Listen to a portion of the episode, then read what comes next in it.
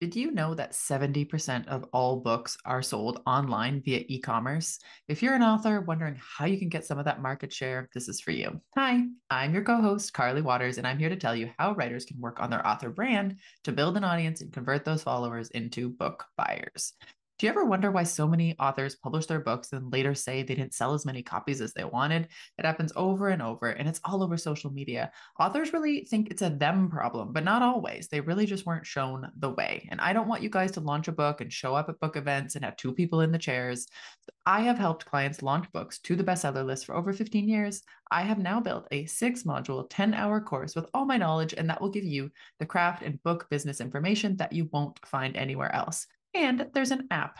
Over 100 of you have already joined my new course. And writer Siobhan Moore said, I'm halfway through the course and grieving that I didn't have this information sooner. There's really nowhere else to find it. Worth every penny. Thank you, Siobhan.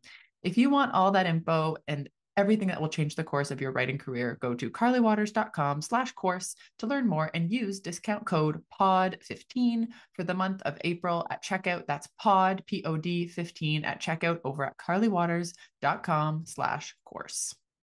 Hi, everyone. This is Cece. If you're a fan of books with hooks, then you've probably heard me use the term interiority. I often catch myself saying things like, these pages need more interiority, or the interiority here needs work. And that's because interiority is a super important element of storytelling. It's what makes books unique. But as it turns out, a lot of you have questions about what exactly is interiority and how to properly weave it into stories, which is why I'm teaching my popular writing interiority class in a new two day format. We'll meet on Thursday, June 6th at 8 p.m. via Zoom to cover all things interiority, including the difference between interiority and emotions, how interiority is different from telling, how to leverage interiority into plot points, how to strike a balance between interiority and mystery, and more. And then we'll meet again for a live cozy Q&A session on Monday, June 10th also at 8 p.m. via Zoom, in which you'll have the opportunity to turn your camera on if you choose. If you're interested, check out the link in my bio on Instagram, and I hope to see you there.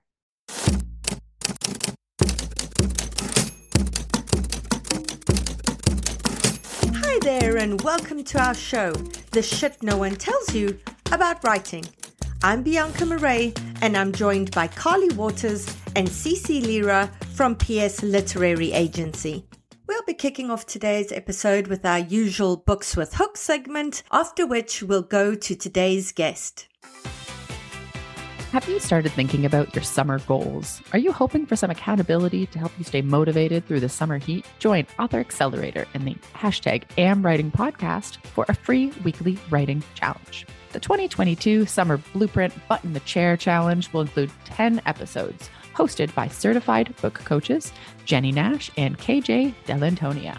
In each episode, Jennie and KJ will give you an actionable step to take to further along your manuscript or revision. You can also sign up for weekly reminder emails to help you stay on track. Each episode will include interviews with other experts across the publishing industry about their writing journeys, all to keep you inspired, motivated, and ready to write all summer long. Learn more and sign up for the challenge by visiting authoraccelerator.com slash writing. That's authoraccelerator.com slash writing. Welcome, everyone, to the episode entitled Books with Hooks, our favorite segment. We are so, so thrilled to have authors with us today. Today, we are welcoming Caroline, and Caroline is here to tell us about her book and read her query. So, Caroline, I will turn it over to you. Okay, here goes. Dear Bianca, Carly, and Cece, if I'm ever found unconscious in my local park, my obsession with your podcast will be to blame.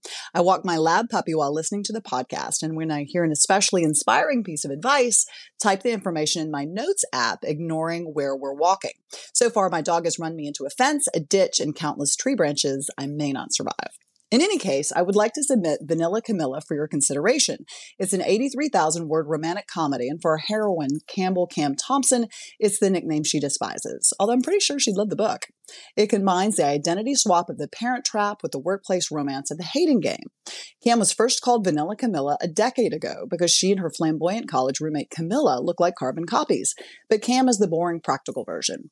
Insulting nickname aside, the two have used their doppelganger appearance to switch places everywhere from traffic court to bad first dates, but this time is different. This time, their identity swap on the island of Vieques, Puerto Rico, has given Cam everything she's ever wanted her dream job running a hotel boutique, a budding fashion line, and maybe love. Too bad it's all based on a big fat lie. She's not Camilla King, impetuous hotel heiress. She's Campbell Thompson, the cautious sidekick who always has a backup plan, just not this time.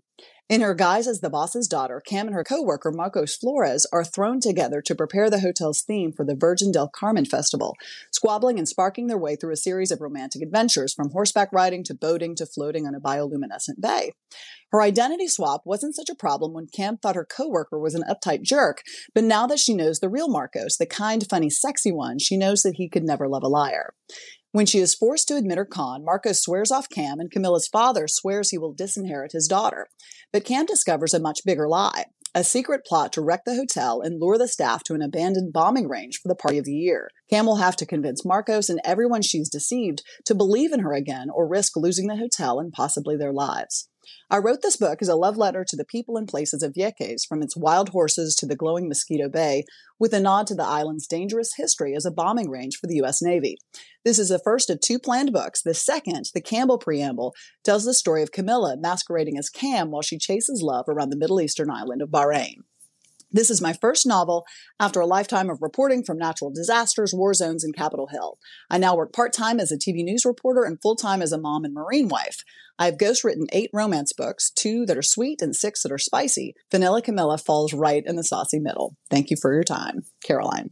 Thank you. Thank you so much, Caroline. First of all, this opening is so cute. We're so glad that you listen to us while you walk. So many people listen while they walk. So we have such a good community there. And I love the title. Vanilla Camilla is just like absolutely adorable, catchy, memorable, which is so important with a title. Memorability is like the most important thing. So I absolutely loved, loved the title. With the, okay, so now to the comps. So I think with the Parent Trap, it feels a bit dated for me because I was kind of going through and thinking of other comps for you. Have you read The Holiday Swap? That one is two twins and they switch places. One is it's like a bakery thing where it's like one's a baker in a small town, one's like a TV chef, and like then they switch places. So I would probably be using the holiday swap as a comp. And the other thing is I would also be using the holiday swap cover copy as a model for for how you should probably lay this out. They're dual POV. I get the sense that you're just single POV, but you can correct me correct me if I'm wrong. That one's dual POV. But um but I think that will kind of that will help you kind of figure figure this out because you know the the the kind of the hook of that one says a feel good holiday themed romantic comedy about identical twins who switch lives in the days leading up to Christmas. Again, yours aren't twins, yours isn't Christmas, right? But we can kind of use that as a kind of backdrop. So yours would be something like another comp I was thinking was Jane the Virgin because that's a hotel in Miami and there's that that love story element there as well. So I thought romantic comedy for fans of Jane the Virgin in the holiday swap look like roommates switch lives running a boutique hotel or something like that or hotel boutique. I mixed up my words there, you know? So just use I you know, whenever we can find templates that exist in the world, we can reuse them and remodel them for ourselves. So that would be something where, you know, let that kind of be your guide.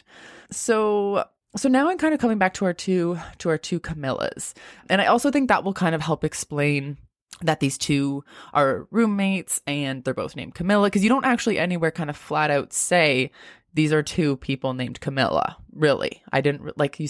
You kind of allude to it, but never. You don't like spell it out anywhere. So I would just make sure that's that's super clear. But the other thing is, so you get this Cam is the boring practical version. And whenever you call your character boring, I, I think, well, why, why is it that you want us, the reader, to follow along on this character's journey if you're calling her boring, right? So I would try to find another way to kind of find some redeeming qualities. And I know you're just trying to compare and contrast them. Obviously, I, I get that. But for the sake of the pitch, just try to figure out a little bit more energetic way to, to describe her to kind of really get our attention there.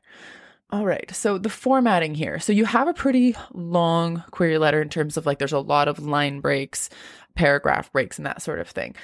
There's a couple reasons why I I think we should just like pull this all into one one paragraph. One of them is your formatting is probably going to get messed up at some point, right? Because it looks so neat and tidy in a Word doc, and then you have to like put it in an email. Formatting can get so wonky with email, so you're not going to want to do indentation. You're going to want to like keep it flat, you know, the line without that that indentation. Keep it all flat because it's it'll just be so much cleaner when you're copying pasting and, and prepping everything for the actual submissions. Again it looks tidy in word but it can get messy there. And overall it's just it's just too long. I made a number of notes. You know you'll you'll get my notes here but like what what i think we can kind of cut you know the extra stuff like horseback riding to boating to floating on a bioluminescent bay all lovely but just like i just don't think we need it in the query letter. I think what we really need to focus on is the identity swap why her, why this character, why we're following her and not the other one, and not the other Camilla. And what I really think shines in this query letter is how jam packed this third act is because you have this whole, like, you know, the con, and then she has to, once she's kind of, everything's been revealed, then she has to go back and then convince everybody about, you know, why to get on board with her. So I think your third act is so rich and I think that's one of the things that actually sets this book apart is that you know we get a lot of pitches for things that don't have a rich third act like this. So again, so I think that's I think that's really well done. So I would just try to like comb out some stuff out of the middle, make sure we, just pay attention to things that we really do need. I question whether we need a couple things. I question whether we need this. I wrote this book as a love letter paragraph, and this is the first of two planned books. As much as I love that bit about you know why you love the people in the in the places, I, I it is word count that's just being used that is cluttering the page a little bit. So, unless there's a way that we can weave it in into your author bio, I would just take that out as a paragraph. And then the first of two planned books I would probably take that out as well because, you know, again, you can have a conversation with an agent about this later on. Of course, it's, you know, it's fine to be writing other things, but I really want to focus on this this book. And again, because it's kind of long, I would probably just be focusing on this. It does kind of explain like the story of the other Camilla because this is the one Camilla's and that's going to be the other Camilla's, but I don't know. I still somehow think we need to really focus on selling this this book itself. So those are all my notes. Feel free to, you know, come at me and ask me any questions. I wondered about the adding the, I had heard you guys say, never say, and this is part of my seven part series. So I wondered if you'd tell me to, to ditch the Campbell preamble. The reason I brought it in there and now saying out loud, I realize I'm just to catch people's interests, but I wrote it specifically so it would line up with the same time period of Camilla being in Bahrain. So the phone conversations, and I'll repeat them in the next book, but but if I'm just trying to get your interest, then yeah, so I could ditch that and I could I could absolutely come up with different words for boring. Yeah. Was there anything in particular, you know, you you had notes on with my feedback? Is it single POV? It's single POV, right? Like we don't get the male POV. Right. Yes. Yes. Yes. So do I need to straight up say in there single POV? I don't I don't think so necessarily. Yeah, I don't I don't think so. But but if it was dual, I would I would say that and make sure you say it's dual. Yeah. Okay. Yeah. No, definitely not not dual. And so you like the last part, and so I'll take up the. I was trying to. Vieques isn't like a, another character in the book, but it's a big part of it. But you think I can just say it? I don't need to talk about the the sexy adventures they have. I don't think so because ultimately the pitch we really have to focus on the high notes of the pitch here. And even though it's a character so you say up here it's like this time their identity swap on the island of Vieques puerto rico. Like right away we are getting an island vibe. Do you know what i mean? Just by saying it's okay. an island. So sometimes we don't need to okay. like repeat it repeat anything too many times in our query letter. Just one time is enough. You know there is an element of understanding i think just with even just saying you know it's an island it's puerto rico that sort of thing Right. Do I need to put in there? It's also, it's a romance, but it's also her finding herself by being in another person's shoes. So she's, you know, straight laced and always follow the rules. And then she's put in the situation where she has no financial consequences. So, but she figures out she doesn't want to be the old Cam, but she doesn't want to be Campbell either. Do I need to talk about her personal journey or is it enough just to touch the romance part. I think the romance is the hook, but I think that kind of answers my question about Cam because when I said Cam is the boring practical version, right? I think understanding a little bit more about Cam because other than the fact that she, you know, she gets to swap lives, we we don't fully understand until we kind of get to the pages, which is like she's lost everything in terms of like her job and her boyfriend and everything like that. About why she needs why she needs somewhere to stay. That's obviously that's obviously really important. Um but yeah, I think understanding a little bit more about her is important. And I so when you swap out the boring practical stuff, I would I would talk about um, some of those some of those reasons. Not don't dwell on them. Like again, try to try to just be really conscious of your word choice, economy of words, economy of space, and I would use the holiday swap as a nice kind of framework for focusing on what is the most interesting thing about this book. It's the swap and it's the romance and it's this third act, I think, from what you're pitching me. So, like, that's what I would be focusing on. All right, we need to switch it over to our pages now. So, would you want to give our listeners a little rundown of what you wrote about? You got it. All right. So, chapter one starts with Cam walking down the street with her wonky old suitcase. Her boyfriend had dumped her. He owns the apartment, so he kicked her out. She shows up at work, and the fashion house where she works is going under. So, worst day ever. She's meeting her best friend Camilla at their this bar that's in a hotel, their place. She texts her and says, "Worst day ever. I want to tell you all about it." When they get there, they know the bellhop because this is their place. And so she's talking with the bellhop and they're watching Camilla. And Camilla's one of these people who's got that magic. Like people, the bartender always pays attention and the middle aged men are giving up their seats for her. And so you sort of introduce Camilla through her eyes and they get their, their differences. So she walks over to Camilla and says, and they both had this terrible day. And, and Cam says, I have to tell about mine first. They do rock, paper, scissors. Cam wins. So she tells her about the day. Camilla is elated because she hated the boyfriend Chance. And so she's trying to, you know, high five her and cheers her. And Campbell's saying, please stop. And so they talk a little bit about Cam's terrible day. And then she says, What happened to you, Camilla? Well, Camilla's father is this hotel magnate. He has said she has floated in the six years since college, not doing anything to support herself. And he says, you have to come to Vieques and run this boutique. It has to turn a profit or, you know, or you're done. I'm done with you. And Camilla, in her self-centered way, doesn't understand that this is the perfect dream job and her terrible day is not nearly as bad as Cam's. And so the five pages wrapping up with Cam saying, so the perfect job in paradise, what are you griping about? All right. So one of the big themes here, especially in the opening pages, is you know fashion. She works at the fashion house, you know, the hotel boutique, and, and everything like that. So we understand they're from a certain class and a certain world, which which has such a personality to it. So one of the things that kind of I stumbled upon in the second paragraph was you just say the fashion house where I worked, and then later on, I think you just call it the fashion house again. So when you say fashion house, like to me that means like Louis Vuitton, Gucci. Like we're talking like fashion house to me is like a certain caliber of fashion. And also we would name it. You would you would know that your friend worked at Gucci. You wouldn't you wouldn't say like the fashion house, I don't think, unless they're called like the fashion house is the name of the fashion house. So I just felt like we're losing an opportunity there, I think, to get specific and and just kind of know a little bit more about exactly where she worked. The other thing is if it is a fashion house, meaning like somewhere high end, it would be so shocking to me that they would go under because all of these large fashion houses are now owned by conglomerates. So, yeah, at anyway, that just seemed a little, my plausibility meter was just like, oh, you know, doing a little like tick, tick, tick. so that, you know, gave me pause a little bit. But I really liked that right away. It's like we're getting into the friendship element, right? Like right away, it's like 911 text, gotta connect with my friend, right? And so I, I like that you're moving things along because obviously the point is like, let's, let's get out of the situation and, and get to the hotel where, where all the drama happens. So I think you're moving it along really well. So the next thing is you say, so the bar is in a boutique hotel halfway between our Manhattan apartments. So tell me the neighborhoods. Manhattan is a really big place. So I would just really, again, like that specificity of, you know, what neighborhood are they in? Again, that will tell me something about them. You know, just, just trying to narrow in on all of those word choices can really add an extra layer of meaning, which I think is really important.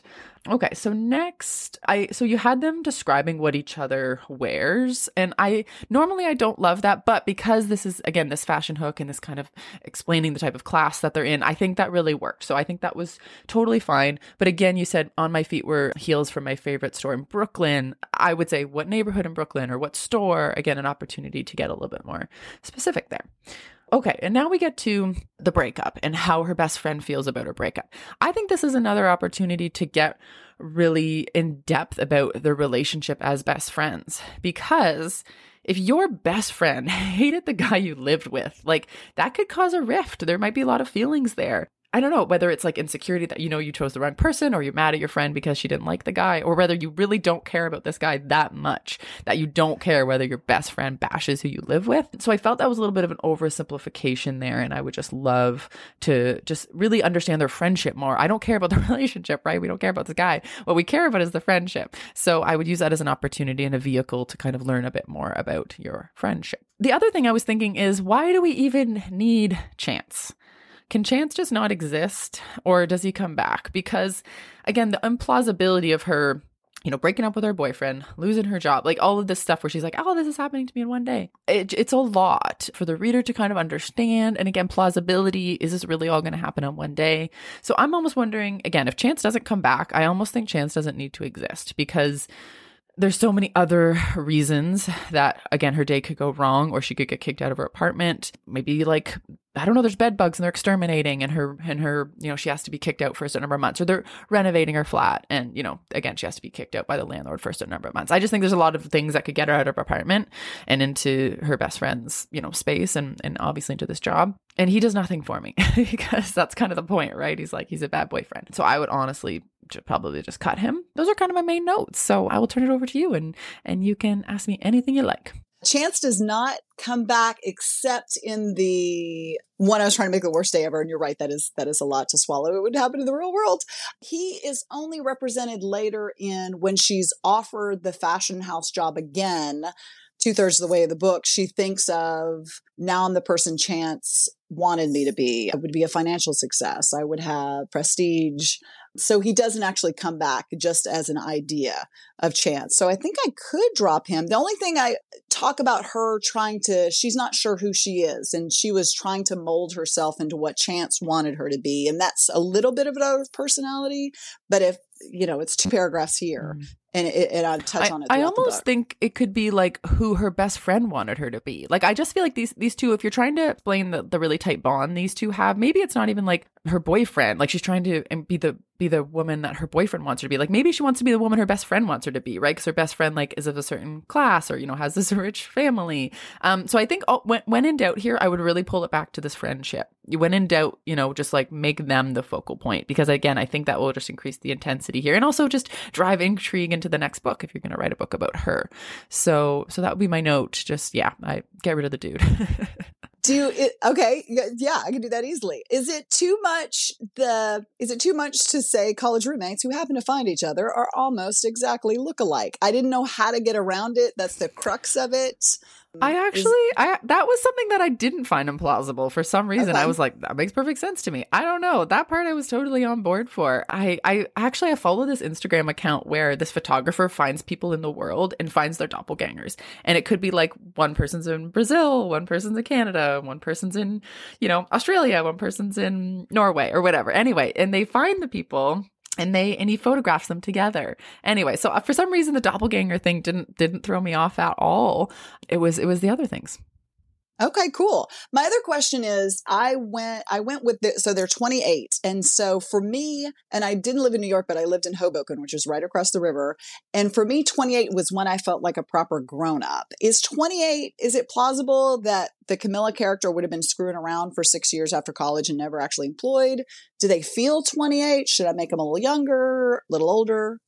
That's a really that's a really good question. I think uh, with enough money you can yeah, you can mess around for a long time and not have a job as long as you have enough money to support that that venture. So there's a lot of you know man child characters out there who like don't grow up till they're 40. So you know it didn't really bother me that she kind of jumps around you know careerless or anchorless for a while.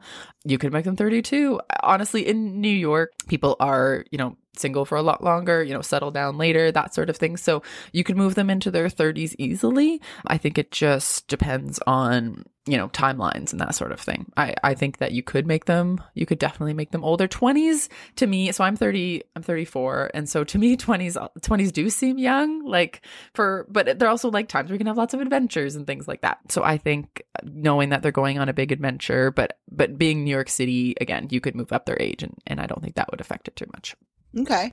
Is Camilla likable enough? Because I thought I wrote this one in the pandemic when I just couldn't stand looking at my four walls anymore. I needed to pretend I was in Vieques. But I also read it after Emily Giffin's Something Borrowed and then Something Blue. And it was kind of that relationship, but without the cheating and the frenemy stuff. And I want Camilla to be likable. And I want you to look at her and say, oh, she is a good person. Is she likable enough or is it two, is five pages not enough to know? It's not enough to know, but also that worries me that I don't know the answer to that because I feel like I should kind of know within five pages a little bit more about her, I think. So that's why I think, you know, I pointed out those opportunities like, you know, how she feels about her friend hating her boyfriend. Like any opportunity you can, I think, to add some some layers and depth, I would like to I would want to know more than I do know, I think. Okay, so by ditching Chance, having it through Camilla's eyes and more in the relationship, you'd get a better flavor for who she is. Okay, that makes sense. Any any last questions before we we part? I can't think of a thing. We'll hang up and I'll have a hundred. But no, this was amazingly helpful. Thank you so much. Yeah, you're welcome. So I'll email you over all of my notes so you'll have those in front of you. I know it's um, overwhelming to get them all, you know, told to you. So you'll have them all in hand. And, and yeah, I, I wish you the best of luck with this. I love that you spent your pandemic writing and so many other people did as well. And we'll have so many other listeners that, that can relate to that. That sense of escapism. Mm-hmm. Thank you so much, Caroline. Thank you. Thank you. Thank you for joining us. All right. Well, second author joining us today is Sammy. Welcome, Sammy. Will you kick us off by reading your query letter? Well, thanks so much for having me today. Dear Miss Lyra, I am seeking critique and representation for my first novel, The Unfortunate Life of Genevieve Ryder, a 95,000 word completed work of historical women's fiction. I've learned so much from you, Carly, and Bianca during the Books with Hooks segment of The Shit No One Tells You About Writing and your generous advice on Instagram. I'm sending this query to you because of your love for flawed protagonists, secrets, and the dynamics of female friendship. In the vein of The Language of Flowers by Vanessa Diffenbaugh and Little Fires Everywhere by Celeste Ng, The Unfortunate Life of Genevieve Ryder is one woman's quest to live her life against the backdrop of the quiet desperation of the 1950s and has themes that will resonate with the modern reader. It's 1946, and 22 year old Genevieve Ryder knows that the only way out from under her mother's domineering thumb is to get married. Bobby McFadden is her perfect match, but when Jen realizes she's pregnant and learns Bobby is engaged to someone else, the life she had planned is over. Forced to spend a year at Bethany House, a home for unwed mothers, Jen decides to keep her baby against the wishes of her mother. Forward thinking staff and an unlikely friend empower Jen with the skills necessary to build her own life on her own terms. When her time at Bethany is over, Jen must forge a path for her and her daughter Catherine in a world that only wants women to keep house and raise babies for their doting husbands. Eventually, she meets and falls in love with Peter Young, but a single act of passion results in a secret that threatens to destroy the life she's fought to build. When I was growing up, I knew exactly two things about my maternal grandmother. Her last name was different than my mother's maiden name, and she divorced a man in the mid 1950s, someone who wasn't my mom's birth father, but the man she called dad. This novel is my attempt to understand how that happened. Beta readers have had emotional responses to the story. Professionally, I play games, organize chaos, and teach truth to middle and high school students as the youth director at my local church. Personally, story is the way I move through life. Currently, I live in Grand Rapids, Michigan with my husband, four teenagers, three cats, two turtles, and one overly friendly golden retriever. Thank you for your consideration. And at the bottom, there is a trigger warning for spousal abuse and abortion. Thank you so much for reading that great query letter for us. Extra thank you for the content notes. It's so appreciated. Okay, so here are my notes. I want to start by saying that I just love Little Fires Everywhere. I know that everyone does because it became a TV show and it's so huge now, but I was a fan from day one and I just want to claim that because it's such a great novel. I love Celeste Ng. As we get to the plot paragraph, when I read A Single Act of Passion, I was thinking to myself, like that can mean hot sex or murder. And I kind of want to know which one just because it really does change the story quite a bit. So, and you know, building on that question, so far, other than the inciting incident, Genevieve's arc is internal. And so, my advice to you is to do the movie trailer trick, which is essentially to, if you had to film a trailer for this, what scenes would you include after the inciting incident? And of course, you'd pick scenes that escalate the conflict, like the conflict that can be shot by a camera, not the conflict that exists in someone's head. And I'm a huge fan of interiority. So whenever I say this, it is not to suggest that you should cut the internal arc. Internal arcs are very important. But the query letter isn't telling me anything that happens plot wise after the inciting incident. It is telling me things that are happening inside her own heart. The fact that she inhabits a world that has expectations of her that don't match her own. The fact that she makes decisions that don't fit with what people expect of her. So I am getting that. Also, want to say that I really like the detail at the end where you said that this novel is your attempt to understand how that happened in your family. It's it's so interesting how something like a different name back in that generation typically indicates scandal, you know, or at least a juicy secret. So I think that's that's really interesting and just says so much about our society. Recently, I interviewed Melissa Fu for the podcast, and her wonderful novel, Peach Blossom Spring, was also an attempt at finding out more about her father's life because he wouldn't share anything with her. And I find that drawing from real life can be a really powerful starting point for historical fiction. So thank you for sharing that with, uh, with us. That was really powerful. And of course, I have to very quickly say that I I loved the whole, you know, how many turtles do you have and, and cats and, and dogs and, and that's just amazing. So yes, thank you. I am all for a zoo at home. That sounds great. So yeah, any questions for me about that? Thank you. I actually have two questions. So my concern was so I had to pitch it as historical women's fiction, right? Because it's historically set. But I couldn't find any comp titles set in the 50s that are recent. And so I'm wondering, is it okay? And The Language of Flowers is a 10 year old novel. Readers have matched those two books, my, my, my novel and that one together. Um, but I understand that it's a 10 year old novel and I can make the argument for Little Fires Everywhere, which is why I included it. But I'm not sure these are the strongest comps. And I don't know what to do because I have been looking. So is it okay to use a modern comp against a historically set book? It would be tricky. It's okay if you must. Like everything's okay as long as I can see how the comp would be delivering on something and as long as I see how your book is similar to that. But it would be hard for me to see that with a modern book. So I wouldn't worry too much about the time period being exactly the same. I would worry more about the structure of the novel and the writing and, you know, the characters or whatever else. Because if you were to tell me this is like the Nightingale but set in the Gilded Age, I understand what that means. Even though they're two completely different time periods, right? Like World War II and the 1920s. I don't even know. But like two different time periods. So so I would I would focus more on that than on the exact time period. I get your concern about the comps being old. Uh, modern comps are ideal. I will say that I got the little fires everywhere comparison because we're talking like I understood what you meant by that because we are discussing adoption, we are discussing a, a, familial structure, and then I kept wondering like who is the outsider that comes in because that is very much what drives that book forward, and I didn't get that in yours, but I did have a question about it, which is not a bad thing. So yeah. One other question that comes out of this is is my title okay? Uh, so the the book and we don't know this by the the this or by the five pages but it covers like a 25 year period. So in terms of the arc it fits but i'm i'm afraid that that title is a turnoff. Don't love the title. I think the title is a little bit of a downer like the unfortunate life of genevieve. Like it's just people don't want depressing books right now. They want uplifting at least at least towards the end like hopefully more than that. So i, I just don't love the title. Like it's being very honest here it's a little generic like the unfortunate life of it could be anyone's name after that. So i don't know. I would pick a different title. Yeah. Okay. I okay. like so would you please give us an overview of what happens on your first five pages? All right. Well first we open with a time and date stamp and a place stamp it is November 1946 in Medford, Wisconsin. And we open with 22 year old Genevieve Ryder daydreaming out of the window, dreaming about getting married and marrying a very specific person, Bobby McFadden. But that those daydreams are interrupted by the screech of her mother calling her to help set the table for dinner. And all through this, we're getting little clues that something isn't quite right.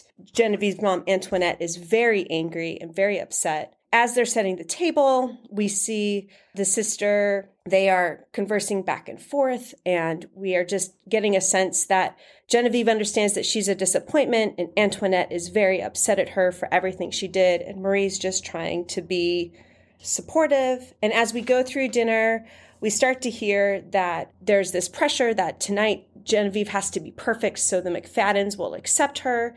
And from that, we go into a the only flashback of the entire story where she remembers coming downstairs after being sick from a couple weeks and meeting her parents in front of the fire in their rocking chairs where she then tells them that she doesn't actually have the flu, but that she's pregnant and that Bobby is the father. And she's like, okay, so I'm going to use this as a way to get married. And um, her parents are incredibly disappointed and show their disappointment in different kinds of ways. And she uh, realizes that her plan is ruined. She, everything is ruined. Her life is ruined. And we come back to the dinner table where Antoinette ends it by saying that uh, everything has to go perfect tonight. And we end this five pages with them welcoming Bobby and his parents to the door and welcoming them in for coffee that night. Okay, thank you for summarizing that for us. You did such a good job. Question before I begin my notes. You mentioned the only flashback, like your entire novel only has one flashback? Correct. One flashback. Okay, okay. In that case, Sammy, and Sammy, are you a listener of the podcast? Yes, I am. Okay, Sammy, and then I'm going to be really hard on you. Oh, no. Remove the flashback. Oh, oh. You have to remove the flashback. Like, I am so sorry, but you know this. It is a golden rule. No flashbacks on the first five pages. And if you must have it, why are you writing it in italics? It just totally took me out of the scene. It was jarring. It just no. I don't I don't think you need it. I don't think the flashback is adding anything other than detail. Detail is appreciated, but it's not needed in the first 5 pages. Cut. Cut. Be ruthless about it. I am promising you your st- story will be stronger for it. Okay, so that is my first note. I will go through all my notes and then you can give me your comments. So, as I was reading this, I thought to myself, first and foremost, like, oh my gosh, I'm gonna get a scene where she's daydreaming and it's gonna be so slow and boring. But that did not happen. Right away, her mom interrupted her. So, great job on that. Like, great job making sure that there's disruption right on the first page and that we get, we do get those clues that, you know, make us wonder what's going on. And then we do get lots of answers which keep us turning the pages. So, excellent job framing that. I wanted to know does she have other siblings? Because there's a line that says, no one could measure up to her mother's exacting standards except Marie, the golden child. And I'm thinking there's only two girls because I didn't hear about any other siblings. So if there's only two girls, just be like, I don't, like, not I because it's not first person, but, you know, Jen doesn't live up to her mother's exacting standards. And has she ever wondered why? Like, why would her mom treat the other one so different? She probably has theories, she probably has specific insecurities um, as she was daydreaming, same page, you know, Genevieve couldn't help but think that she looked, she is her mom, like the simple farmer's wife she was, and that Jen never wanted to be. So the way children, teenagers, young adults, eh, honestly, the way anyone, any human, but especially younger people work, is that when they think of their future, they try to fit it into possible templates. Whether they heard about it in a movie, whether they heard about it in a book, whether they heard about it because she has an an aunt who is an in-town wife. Where is she getting this inspiration? Who exactly does she want to be? Who does she admire? Who does she look up to? I love that you have her let's just face it, looking down on her mom and being like, I don't want your life. I love that. That's believable. That's that tells me a lot about her character. That moves the story forward. That promises me that probably she will end up having a different life, but not in the way that she's expecting. It's great.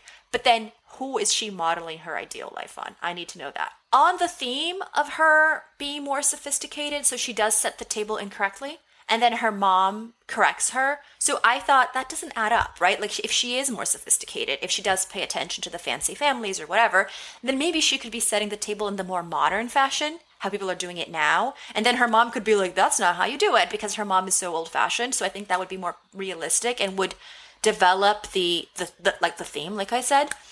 I'm not going to talk about the flashback again because we already covered that. But yeah, remove it. Seriously, just cut it. Guillotine. Like, off with their head. Off with the flashback. So, another thing I noticed is that you have this tendency to ask questions, to have her interiority asking, repeating what was already said in question form. So, Bobby was engaged so soon to Susie. We know that he's engaged to Susie. Dialogue was covering that. Better? Could it even be better? It slows down the pace. Pregnant? She was pregnant. It slows down the pace. We already know. You're just having her repeating it. Cut, cut, cut, cut, cut. This is where you must be ruthless with your own work so that we can pick up the pace.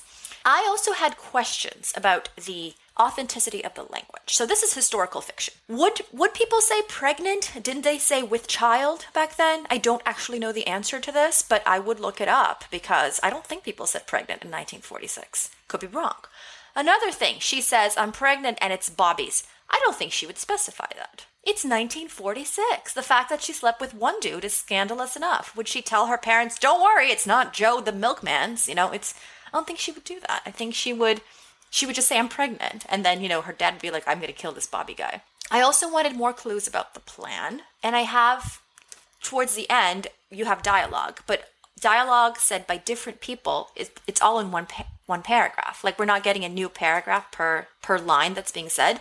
And in books that's how it works. So I wouldn't do that just because it just it creates a little bit of confusion. Like I didn't know who was speaking. This is the very last paragraph because I can see you frowning and you're like, "Where is this?" Maybe I misread it.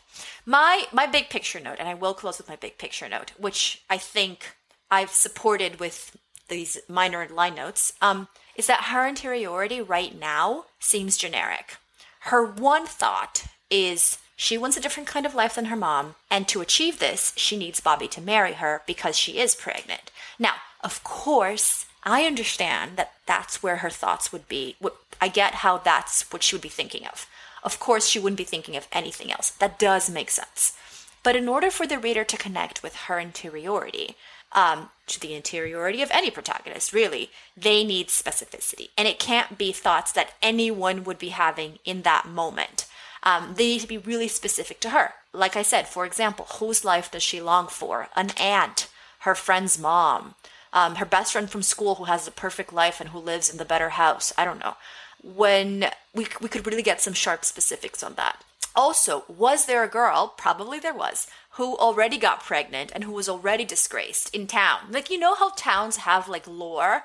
Like, this happened to so and so and she was disgraced. You know, this happened to XYZ person and she had to marry, you know, and she's miserable and that's not going to happen to me. Like, I want her interiority to have more specificity because without that, I can tell it's a draft, which is okay because that's that's why we're here for. We're here to critique drafts to make everything even stronger, assuming the notes resonate with you. So now I will stop talking and it's your turn to ask questions.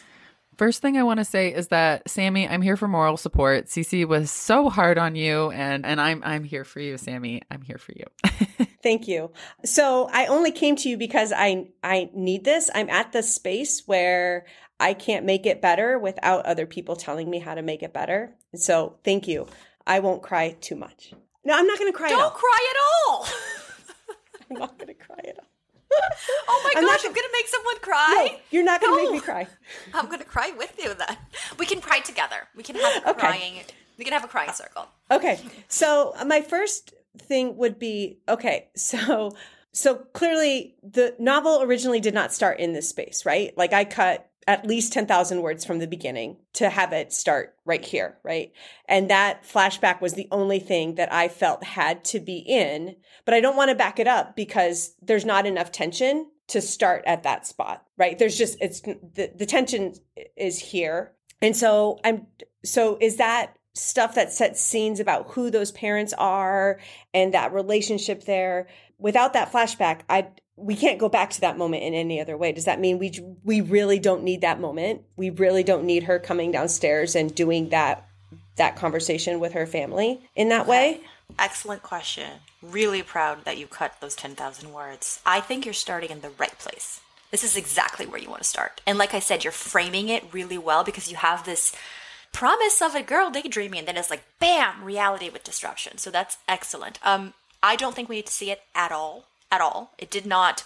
You did such a good job of telling me that she was pregnant without telling me that she was pregnant. Her mom looking at her waist. Do you know what I'm saying? Like her saying you've made a mess of your life, or I don't remember the exact line, but it is so subtle and so clear that I don't need that flashback. If you're concerned about whether the parents' interaction is important, then maybe there could be an interaction happening right now as she sets the table. I don't know. Like it doesn't I, I don't think that you need that specific scene to show a family's dynamics. And if you do, if you must, put it in later. Like do not flashback in the first five pages. I'm not opposed to flashbacks later, just not in the first five pages and especially not with italics because then you're you're telling my eyes, right? Like and remember our eyes read hundreds of pages every day. Like you're telling my eyes, "Oh, the scene that you just started getting invested in, we're to go to another one." And I know it seems silly, but because we do read so much stuff, and especially because, honestly, Sammy, you don't need it. It's strong as is. I'm trying to think if there was anything about the way that I do think that, you know, finding out that he's he's engaged was a blow, but finding out that she was pregnant was a blow and we didn't see that. We didn't see her find out that she was with child. So so it's fine. Like you've done a good job establishing it. Okay. And I was actually, when I was doing these five pages, I was disappointed that that was there because the next couple of pages with the interaction with Bobby and his parents and the setup and like the whole rest of the setup is so great that I wish you could have read that too. Anyway, I've had a difficult time figuring out authenticity of language, figuring out how exactly there are certain things, even as we talk about in later chapters, as we talk about like furniture, how we talk about furniture or how we talk about clothes. That has been a challenge that I didn't expect as much. And if I could set it forward into a modern era, I would do that. But the story just doesn't work in a modern era. It wouldn't make sense. No, because nobody, like, yeah, no, you, you need the social construct of that time. Yeah. I think it's honestly just about research. Like, Yeah. get nonfiction books, watch documentaries. This is 46? I uh, wonder if. Starts wonder in 46. Are there The- any TV shows set in 46? Like, I don't know. We we looked those up, like documentaries, nonfiction. I I remember an author once telling me that she read memoirs written by people who were alive at that time, just to to get the sense of the language. You know, stuff that was published a billion years ago, essentially. So that that could also work. Even newspapers clippings from that time. Like this is where you put your researcher hat on and and really lean into authenticity. If you get beta readers who also understand the time period, like I feel like your ideal beta reader would be a historian or something. That would also be kind of gold and kind of amazing. It's harder to find, but but yeah, it's about research. These are all great things. I'm pleased that, with the exception of the flashback, that the pace is good. And right, I worked really hard to trust the reader to put it all together without spelling it out for them. And I try to do that throughout the rest of things. So the fact that you caught that makes me feel warm and fuzzy inside. So yeah, this has been really, really helpful. You did a great job with the pace. And even the flashback, it's still really well written. You just don't need it. Like you said, you were trusting the reader. You you are trusting the reader in your pages. And so trust them to also get it without the flashback. That's what I would say. But like, you know, like we always say in the podcast, there's one God in this world. The God is you because you created it. And so if you want to keep the flashback, by all means do it. Promise you, you don't need it. I promise. The last question I would ask is Is there enough emotionality in it? Yes, I had no emotionality notes, and I always do. I'm always like, "What is she feeling?" and "Can we get a better sense?" I had none of these. Like you'll you'll get my notes once Bianca sends those off because you'll get to see like specific line notes, specific highlights, all the stuff I loved because I highlight that too. We just don't spend that much time on compliments, not because we're mean, I promise, but because what what is that adding, right? Like you you you need to know the stuff that I feel could become even better. But yeah, I had I had zero, like actually zero comments on her emotionality. So you did a really good job. I guess I don't know. How far away is this from being ready? 37.8. Perfect. No, that was a joke. when people ask me this, what I always know. say is there's this isn't a thermometer. I can't tell you where the water's going to boil. Like it's not Right. like and so I always answer a random number. I understand. I under- that's not a fair. Because- It's it's also not a fair question, right? I understand like that. I can definitely tell you that if it weren't for the flashback, I would be like, this is almost near perfect. Because Okay. every story I read, including published stories, I can go, oh, what's happening here? Could we get more of this? Like, if you think about it, you have one, other than the flashback, you have one note, which is specify her interiority. Yes, the language thing, but you can do a pass for that at the end. You know, one thing. This is this is layering work. You don't have to do it all the first time around. Like, do one edits for interiority, then do one ed if you want to. Maybe you want to do a different way, but like, I don't think that you should try to tackle it all because you'll have to wear so many different hats if you do that. So maybe you have a great chapeau collection, but I, I think that sounds like too much. Thank you. I appreciate it so much. Welcome, welcome, welcome. You have Carly here to tell you about our upcoming The Shit No One Tells You About Writing virtual retreat. It is on September 24th and 25th, and we are so excited to bring this back to you guys again. We did it in January. We had an absolute blast and got such amazing feedback that we were so excited to be able to put together another amazing weekend. We have 18 hours of jam packed content, we have 13 speakers. It's such an amazing, inspiring, and just community building event um, filled with so many learning opportunities from authors, editors, and various speakers around the industry. We can't wait to see you guys there. Check out more on our website, and we will see you soon.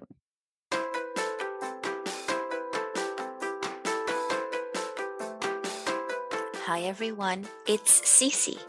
Question What's the biggest difference between a book and a movie? If you listen to the podcast, you already know the answer.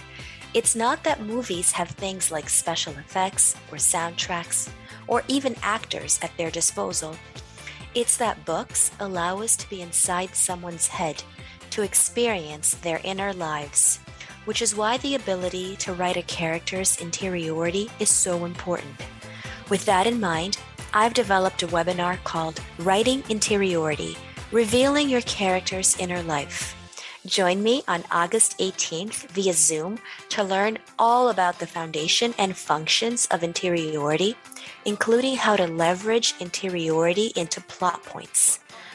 We'll cover techniques on how to effectively convey a character's inner life in a way that keeps the reader turning the pages of a story with lots of examples from some amazing books.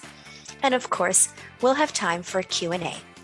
Writers of all genres are invited to attend, as knowing how to write interiority is a superpower useful for all storytellers. For information on how to register, please head over to my Instagram or Twitter page, click on the link in my bio, and follow the instructions. And don't worry, if you're busy on August 18th, register anyway because the class will be recorded and a recording will be sent to everyone 24 hours later. I hope to see you there. We just registered my youngest kid for kindergarten. I cannot believe it. One of the tricky things about my kids being in French immersion school and not having French as a language myself is I'm honestly worried about how I'm going to assist with homework as they get bigger. They're young now, but I see it coming. We are honestly so lucky, though, to live in a city that's bilingual and we have bilingual friends and francophone friends. So I know it's going to be easy for our kids to pick it up. Me, on the other hand, I am worried about me. I grew up somewhere where French class was not taken seriously, and now I have to make up the difference. And that's where Rosetta Stone comes in as the most trusted language learning program available on desktop or as an app. It really immerses you in the language you want to learn. Rosetta Stone teaches through immersion, which is a proven way to learn a language. Instead of memorizing and drilling vocabulary words, you learn by matching audio from native speakers to visuals, reading stories, participating in dialogues, and other practical language skills to fast track your ability to communicate fluently. There are no English translations in the product. You're honestly getting trained to listen, speak, read, write, and think in your new language, which is what everybody wants. Rosetta Stone users especially love the speech recognition feature. As you practice speaking, Rosetta Stone uses advanced voice recognition technology to match your audio, the audio from native speakers, and then give you feedback on how well you're pronouncing the words so you can really hone those pronunciations. It offers 25 languages from Spanish, French, Italian, German, Chinese, Korean, Japanese, even Dutch, Arabic, and Polish. This is the best language program because they have been an expert in the language learning field for 30 years and used by millions. Thousands of companies and government organizations use Rosetta Stone to support language training online. Of all the apps, Rosetta Stone uses the best speech recognition technology, so it compares your sound waves to those of a native speaker for better feedback to improve. They have a patented speech recognition engine called TruAccent, which is built into the program. As you practice speaking, you'll get feedback on how well you're pronouncing words. The other language learning apps use spe- speech recognition to detect what you said, but Rosetta Stone tells you how well you said it compared to native speakers. It's like having a personal trainer for your accent. Think about the cost of a one month language course. Think about the cost of one hour private tutoring sessions. With Rosetta Stone, you enjoy lifetime membership and accessibility on desktop or app.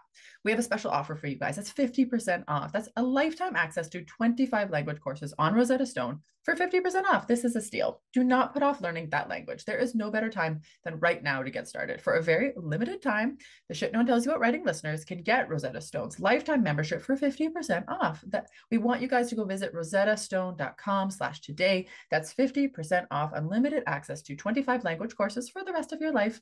Redeem your 50% off at rosettastone.com slash today today. Are you looking for beta readers, some of whom might potentially become writing group members down the line? Are you wanting to be matched up with those writing in a similar genre or time zone so they can critique your work as you critique theirs at the same time? Your manuscript doesn't have to be complete to sign up for this 3,000 word evaluation. This particular matchup will be open to registrations from now until the 2nd of June, with the matchup emails going out on the 3rd of June. For more information and to register, go to biancamarais.com, look for the beta reader matchup page, and please spread the word. The more writers we have signed up, the better the matches will be. Today's guest is the New York Times best-selling author of six novels, most recently Home Before Dark and Survive the Night. His first novel, Final Girls, has been published in 30 countries and won the ITW Thriller Award for Best Hardcover Novel.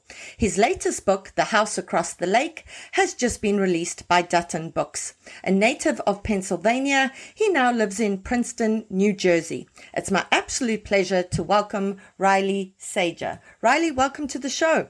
Hello, thanks for having me. It's wonderful to chat to you. I have been a huge fan of your work since I read The Final Girls.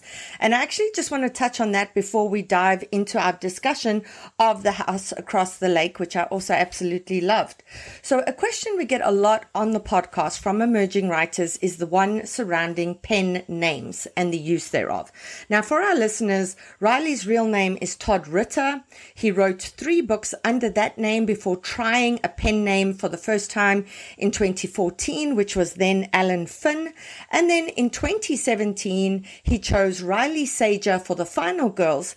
And this really launched his career in terms of sales, not just critical acclaim. And for our listeners, it's incredibly sad that these two things are considered separate things. You can have huge critical acclaim and not be very successful when it comes to sales. So, Riley, could you take us through the thinking that you made there? Because to me, it's a very savvy move. And on this podcast, we are all about savvy moves.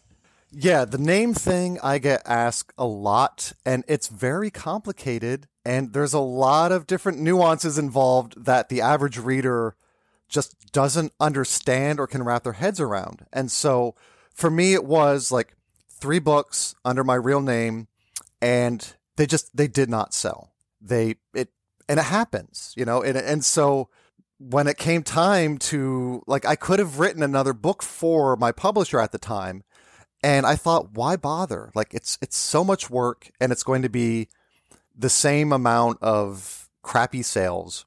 And so I think I need to do something different. And so I wrote a historical supernatural mystery that I loved the whole process. I loved everything about it. And I was like, "Oh, this is this is my new turn. This is my career now and I'm so excited." The publisher basically killed it. Like it's it's such a it's yeah, it's it's one of these weird things where like they waited more than a year to like publish it. My I had trouble with my editor and they dumped the book on like December 30th with zero publicity. They didn't even send out review copies. So like they they just literally killed this book. And so already my first pen name was just dead in the water before the book even came out. And so I wrote Final Girls as like this Hail Mary. It was like this is my last ditch attempt at a writing career. And I think the desperation and anger shows in that book. And so my agent read it and she said, This is the best thing you've done so far. We need to use another pen name. And I was very reluctant. I said, I really want my name on this book. I'm so proud of this book. And she laid it out for me. She was like, okay, here's what's going to happen. We submit this book to editors under your real name. The first thing they're going to do is look at your previous sales, which were shitty.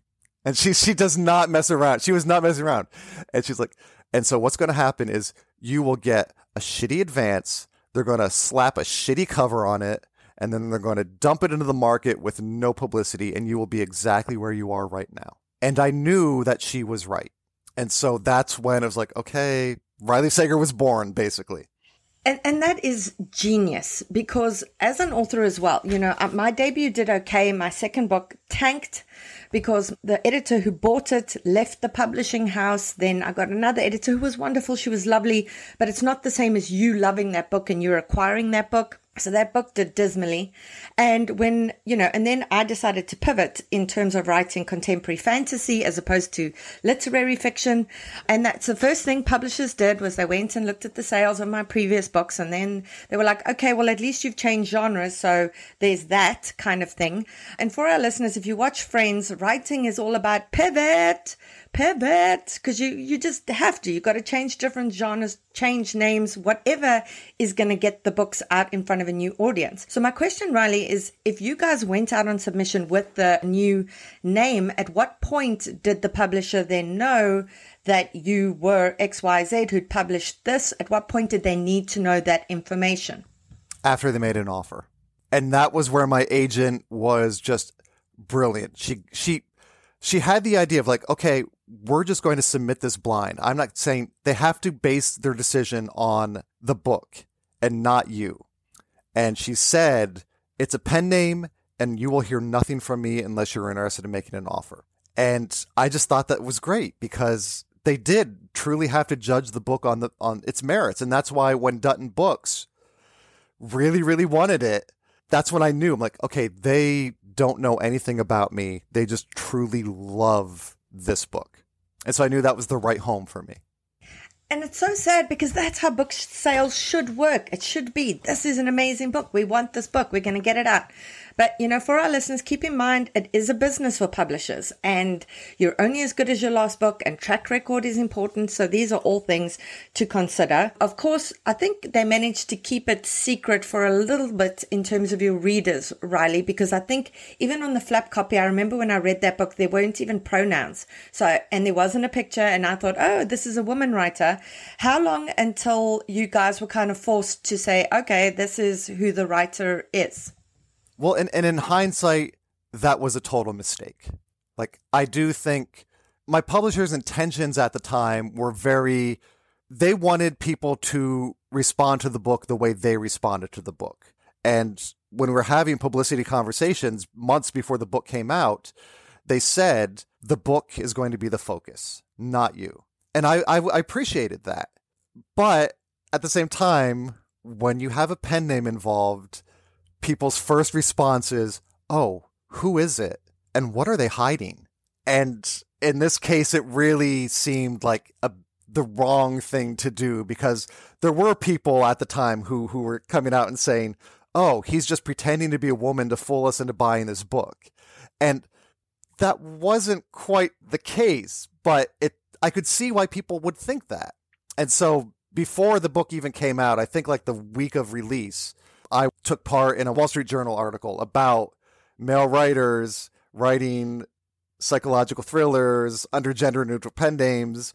And I was they they you know there was a photo shoot. They took my picture. And so like for a little bit I became the face of men pretending to be women to fool women readers into buying their books. And it was like it was not a good time. And so if we could go back in time 5 years I would be like you know what? Let's not do this. Let's just be as forthcoming as possible because you you never want to be seen as trying to trick readers or being shady or secretive. And I think in some cases like most people, you know, know my deal. They like my books. But I do think that there's still some residual animosity about that. And yeah, I mean that's that's a huge pity for me. I didn't care whether it was a man or a woman who wrote the book. I loved the book. For me, I love a mystery. So for me, it was like, oh, they're not using pronouns. Who is this person? Then and then wanting to dig deeper and find out purely to solve the mystery because you know that's the way my brain works. But certainly, yes, I could see how that might come back to bite you in the butt. And you know, hindsight is an exact science. Um, you only figure out through experimentation what worked, what didn't. I think issues like the AJ Finn sort of Mallory thing didn't help when it came to writers using pen names because that kind of muddied the waters. But anyway, thank you so much for telling us all about this. All things for our listeners to keep in mind. And honestly, this is a question we get a ton. So you've really helped demystify that. And I really, really appreciate that. Okay. So what I would like to chat about firstly is setting. The kind of settings you do phenomenally well is kind of remote settings where people are isolated. And even if it happens in the city, they're in a place that isolates them, etc.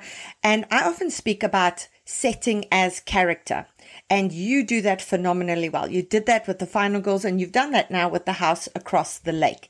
Can you explain to us the appeal of that kind of setting for you and how you go about bringing a place alive? Well, in, in this case, I do, I do agree that like setting is as important as character because I I love a good setting.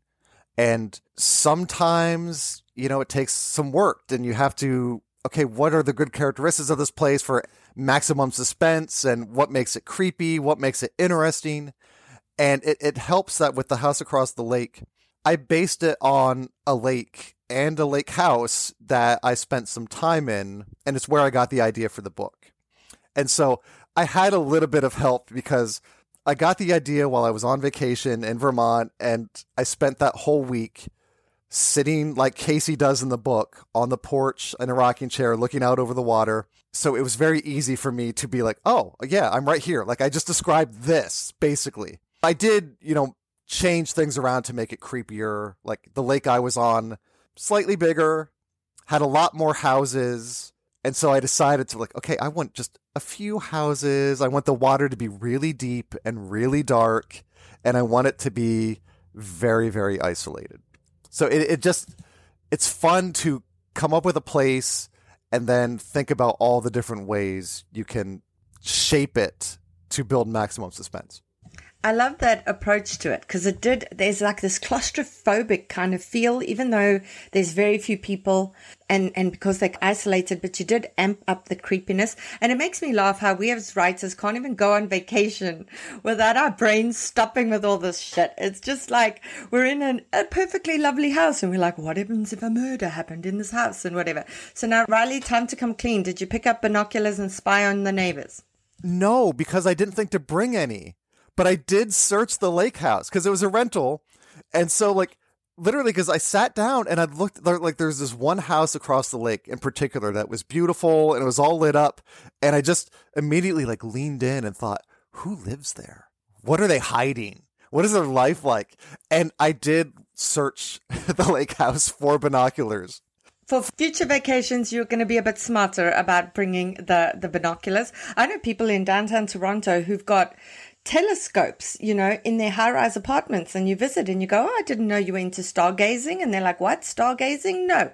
Uh, so you could just imagine what they, what they're using the telescopes for. So it's, it's pretty funny. Okay. So I also want to discuss telling versus showing, especially when it comes to the thriller genre. So for our listeners, you send in your query letters and our agents, Carly and Cece, critique them and they critique your opening pages.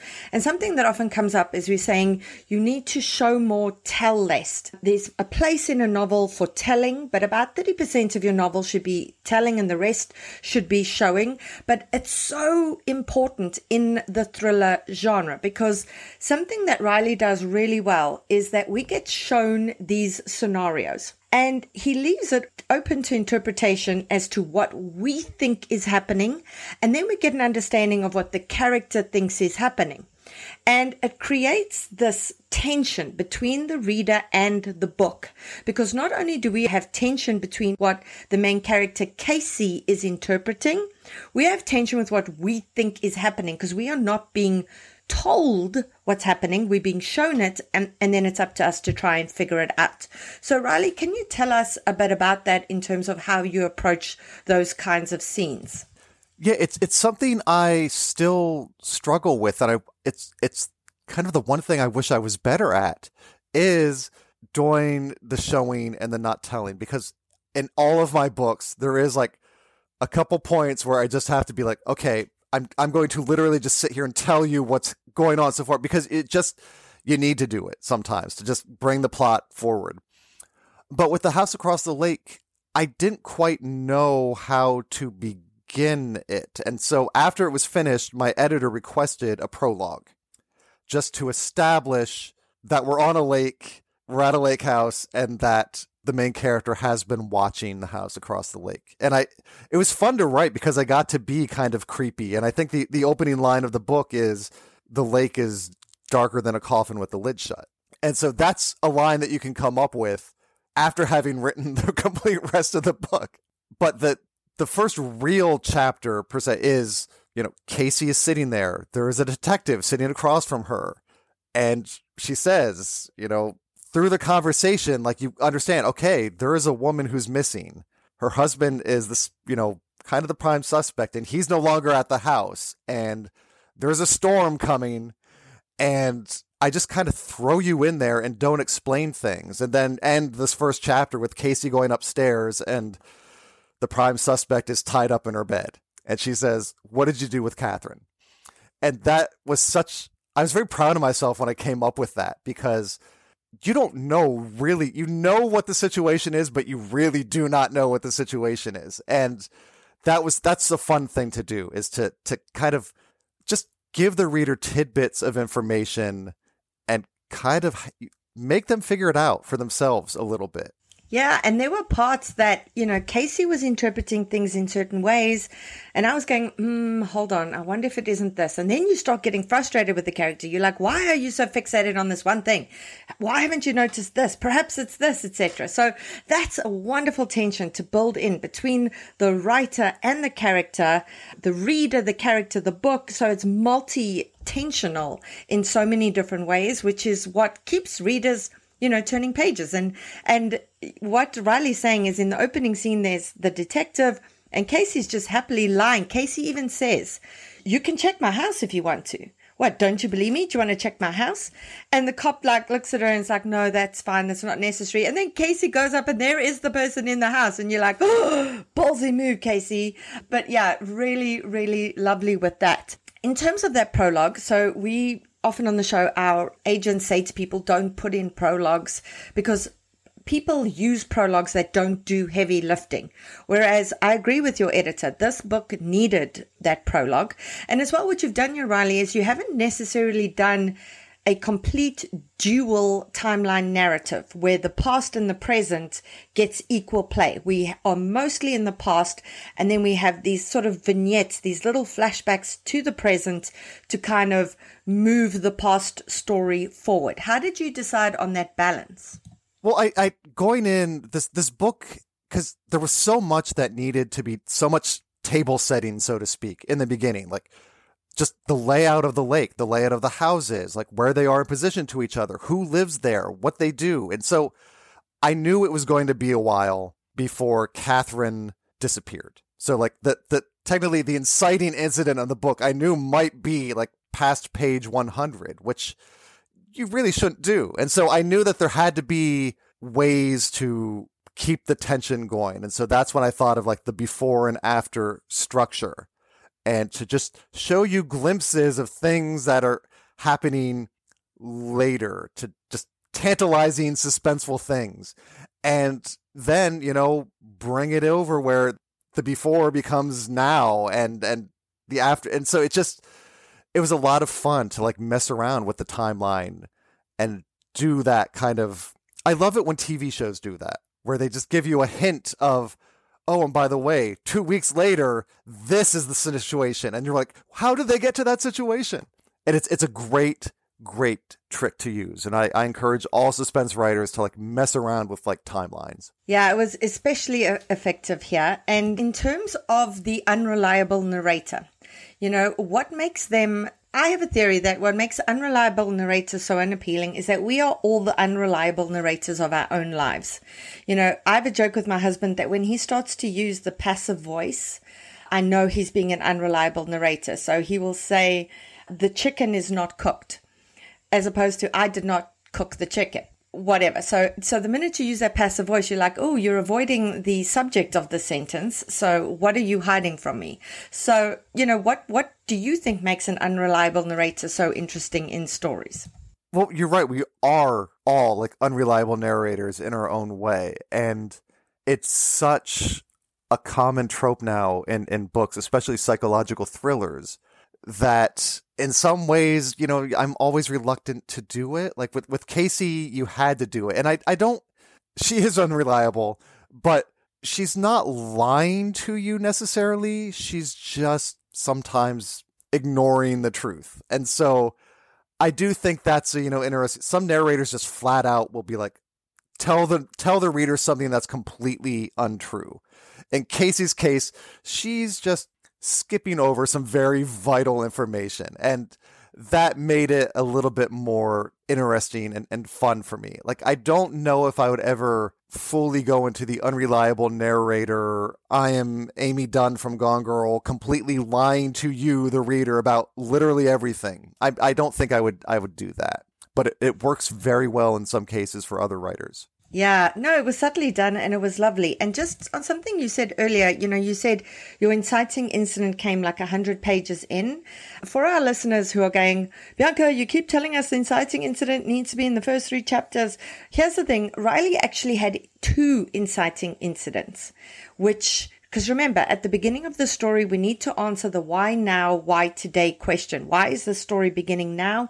Why is it not beginning later? So, yes, the true inciting incident is Catherine's disappearance, but we have a mini inciting incident when Casey is sent by her mother to go live at the house because of things that she has done and her mother's concerned about her. I don't want to give those things away, but you know, that answers the why now, why today question so that Casey is there when Catherine goes missing. So if you're going to make your big inciting incident come later, you still need a smaller inciting incident to explain to us why the story begins when it does. Riley, our time is up. It's been such a joy chatting with you. Thank you so, so much for joining us. For our listeners, you must read The House Across the Lake. We will link to it on our bookshop.org affiliate page. Just a masterclass in maintaining suspense and tension. And, you know, in terms of these kind of morally ambiguous characters, and it, it just really keeps you turning pages. We wish you much luck with it, Riley, and hope to have you back for the next one.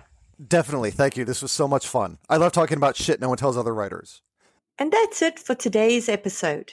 I hope you'll join us for next week's show. In the meantime, keep at it. Remember, it just takes one yes. Did you know that 70% of all books are sold online via e commerce? If you're an author wondering how you can get some of that market share, this is for you. Hi, I'm your co host, Carly Watters, and I'm here to tell you how writers can work on their author brand to build an audience and convert those followers into book buyers. Do you ever wonder why so many authors publish their books and later say they didn't sell as many copies as they wanted? It happens over and over, and it's all over social media. Authors really think it's a them problem, but not always. They really just weren't shown the way. And I don't want you guys to launch a book and show up at book events and have two people in the chairs. I have helped clients launch books to the bestseller list for over 15 years. I have now built a six module, 10 hour course with all my knowledge, and that will give you the craft and book business information that you won't find anywhere else. And there's an app. Over 100 of you have already joined my new course. And writer Siobhan Moore said, I'm halfway through the course and grieving that I didn't have this information sooner. There's really nowhere else to find it. Worth every penny. Thank you, Siobhan. If you want all that info and everything that will change the course of your writing career, go to carlywatters.com slash course to learn more and use discount code POD15 for the month of April at checkout. That's POD, P-O-D 15 at checkout over at carlywatters.com slash course. Calling all memoirists. I'm so excited to let you know that I've put together an incredible all about memoir lineup for Saturday, the 11th of May from 10 a.m. to 5 p.m. Eastern Time, in which six amazing speakers guide you through everything you need to know to write a memoir that will sell.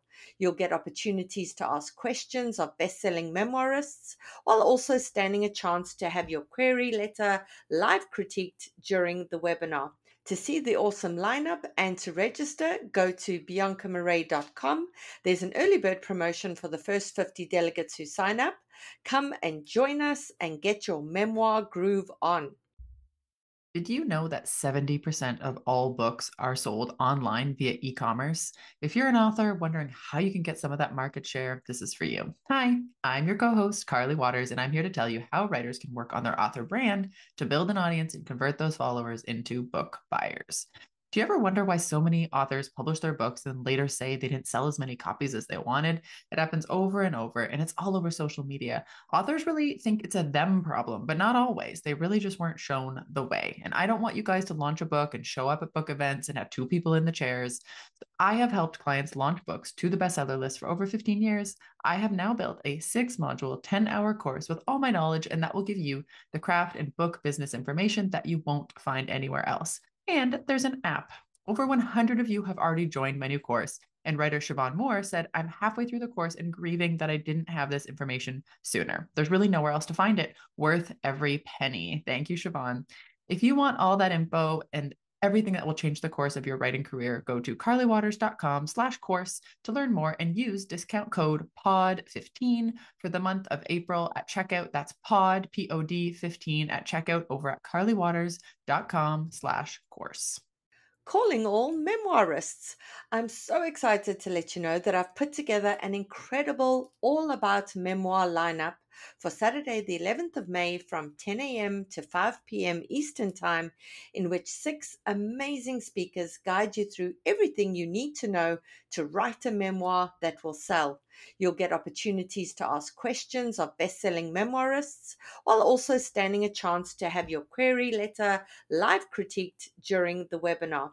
To see the awesome lineup and to register, go to biancamarais.com. There's an early bird promotion for the first 50 delegates who sign up. Come and join us and get your memoir groove on.